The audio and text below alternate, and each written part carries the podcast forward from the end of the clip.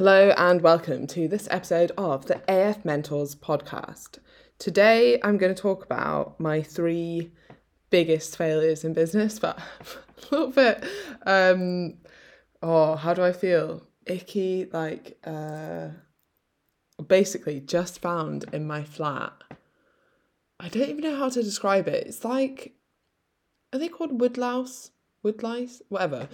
Like a huge one. I would describe it as a, mm, maybe like a woodlouse slash cockroach, but like a, but like maybe like a sea version of it. Oh, I can't get, oh, it's, I feel very uncomfortable about it.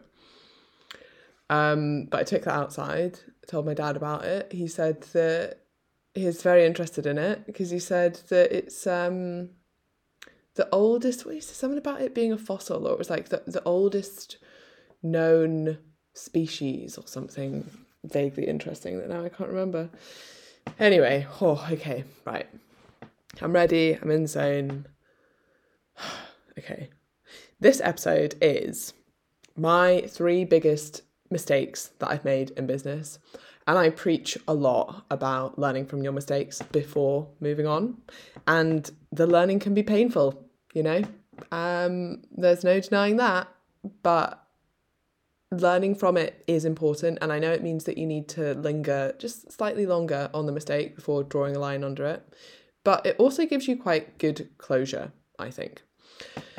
So if you can get your head around the fact that there will always be mistakes and that it is actually an important part of the process, then you kind of reduce your fear of them and you procrastinate less and you are less likely to avoid taking action because you're embracing the inevitable that sometimes you'll fail and sometimes you'll make mistakes and that is all part of the process. And I think what's really important and, and I see this a lot with uh, the coaches on AFM about maybe, for example, starting new programs.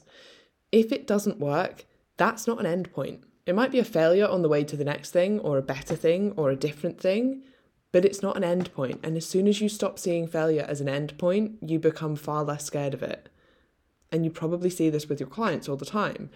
Instead of seeing like one little slip up as, I've failed, I need to start again from the start, you see it as part of the process. And what really helps me is committing 100% to the end goal. So, say your end goal is I want to get to a group coaching program of 50 clients, or I want to make X amount of money, or I want to help X amount of people, or I want to grow a business to X size, however you're defining that, whether it's clients, whether it's money, whether it's the lifestyle that you want.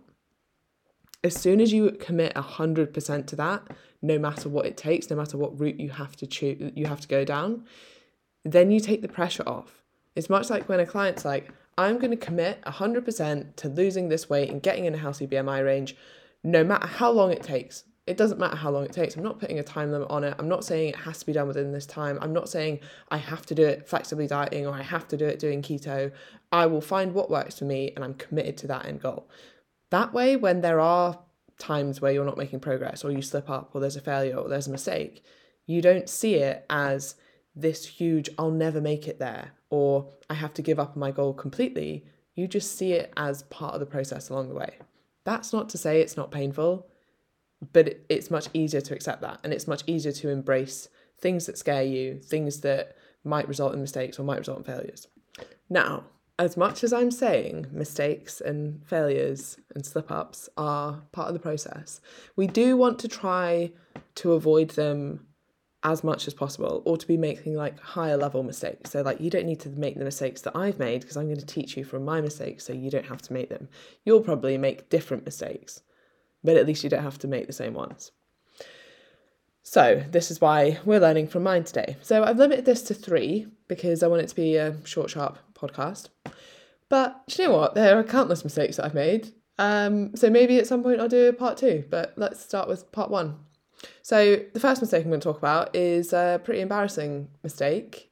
Um, when we started EIQ Nutrition, we used a platform called Teachable, and they started taking 20% of our intake, which we kind of stupidly assumed we would get back because they said it was for tax. And we are like, okay, that's fine. So they're taking that money for tax, but we'll get it back to pay our tax with, or maybe they were taking it in some other way and they were going to pay the tax. I don't know. We didn't look into it because it was freaking stupid in hindsight.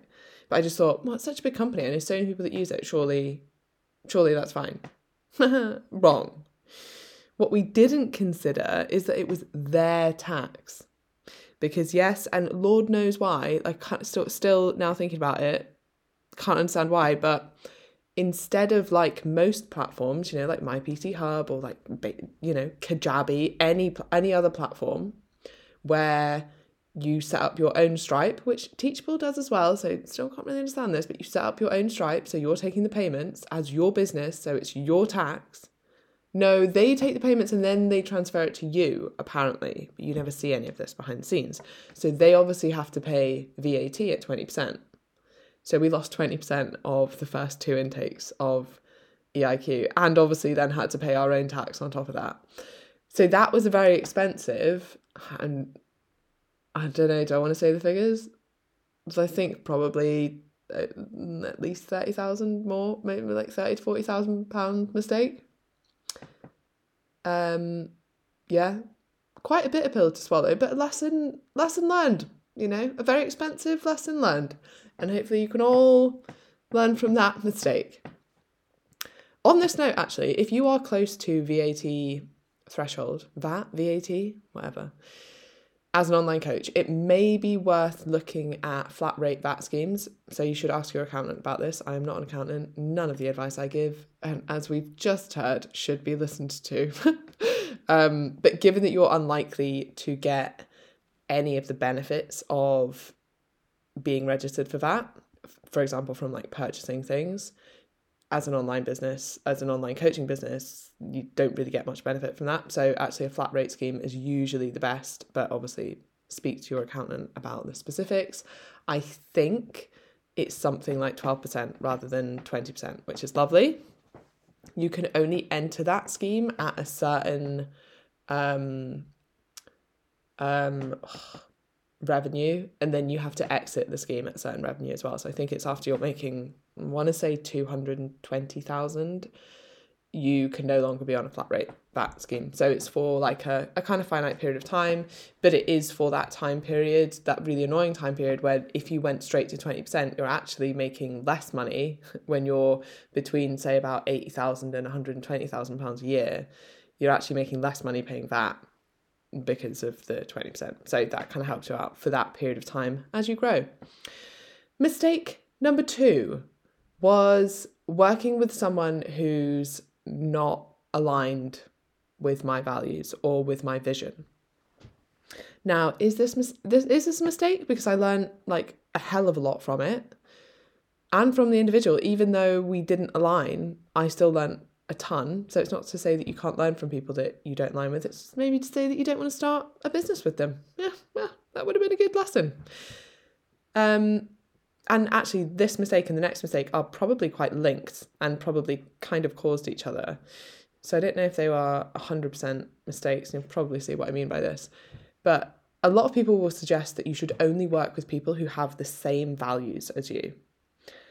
I actually think that that's quite small minded and massively unrealistic.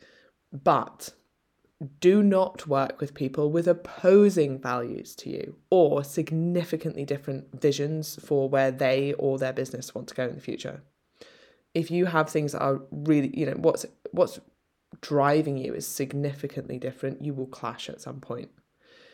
And if your vision is very different for either how you want to coach or how you want to run business or the impact that you want to have, then it's not going to work long term. And this one cost me again over £30,000. it's another very expensive mistake to make. Um, but do you know what? You could also frame this as maybe I wouldn't have pushed myself to start mentoring in the first place if it wasn't for this other individual who pushed me a bit. Which kind of moves me on to the third mistake, which is the biggie, probably the biggest mistake I've ever made in business, and is also why I've started mentoring. Not believing in yourself enough to do it alone. This has probably cost me more than both combined numerous times. That's not to say, by the way, I don't massively value my business partners now. because they add. But if you're going into business with someone for the wrong reasons, i.e., I don't think I'm good enough to do this alone, and the only reason I'm doing it with someone else is because I don't have enough confidence to do it on my own, that is the wrong reason to do something. If you're like, we complement each other and we enjoy working together and we each bring different elements and actually combined we're better than one, you know, we're we're better than two even. Like combined we are what is the word I'm looking for? I don't know. Hopefully you get the gist. We are better combined and, and that you you're actually getting something out of working with that individual as opposed to just imposter syndrome or lacking the confidence to do it alone, then it's a good idea to do. So always question yourself on that. Like why why do I want to team up with someone else? So, yeah, this was the biggie for me. I spent far too long working for other people. I learned a hell of a lot doing that, both what I do want to do and what I don't want to do. But without fully realizing it at the time, a lot of that was because I didn't have the confidence to do it alone yet. It wasn't a lack of ability. I absolutely had the ability to do that, but I held myself back with lack of confidence, which is the biggest lesson that I want to give people here. And it's why I love mentoring. Because if you don't have the confidence yet, I can give you that confidence. I can back you, I can support you. And I would not have made this mistake if I had a mentor or if I had a group like AFM with people pushing me to take the next step and encouraging me and supporting me and especially at times where I felt like I lacked confidence or I felt like I had imposter syndrome or I was scared of failing. Those feelings, imposter syndrome, fear of failing, failing, fear of failure, lack of confidence, they're not going anywhere. They're not going anywhere if you keep growing there will always be a next level. There will always be something that you're scared of doing because you're always growing, you're always moving forward. So the answer isn't like, oh, once I get this next qualification, I'll feel confident. It's, no, you have to start doing these things now because you'll never feel confident until you start taking action. And even then, you won't because there'll be the next action. Like, you should always have a little bit of imposter syndrome or a little bit of fear of failure because that means that you're pushing yourself. Fear of failure will always be there if you are continuing to set bigger goals so you can get used to that feeling. And more importantly, get used to having that feeling, feeling the fear, and then doing it anyway. And a huge part of that is having the support system in place to do that. It is so much easier to do things that scare you when you know that you're supported a good example of this, and I hope that Corey doesn't mind me using her. but Corey wanted to work with me. Um, she's on AFM now. And I insisted that instead of that, she joined AFM because she's ready to do it alone. And she's done the work working for someone else. And what she was lacking wasn't a new boss, it was a new mentor. So her pushback to that was I really like working in a team. And AFM is a team. That's what we want. We all want each other to win. You don't need to work for someone to have that level of, I can never say this word, camaraderie, camar- whatever, right? That level of support that you often get working with people. Being self employed doesn't have to be lonely. You can find yourself a team, you can find yourself a support network, and you can find yourself people who want the best for you and your business. That's what's going to make you grow. So the take take home from these um, three biggest business mistakes are hopefully you can learn from the mistakes that I've made. And a good exercise for you to do is to look back and consider maybe your own three biggest business mistakes and if you've taken lessons from those and what you can learn from them. And it's it's important to learn from your mistakes, but it can be quite painful. And I would suggest that it's the most painful mistakes that you're probably going to learn the most from. So give that a go. If you're on AFM, share in the group. And if you're not and you want to join, then head to afmentors.com. You can fill in the application form and I will email you back. And there is absolutely no obligation to join from doing that. We can just have a chat about your business and figure out if we're a good fit or if we're not.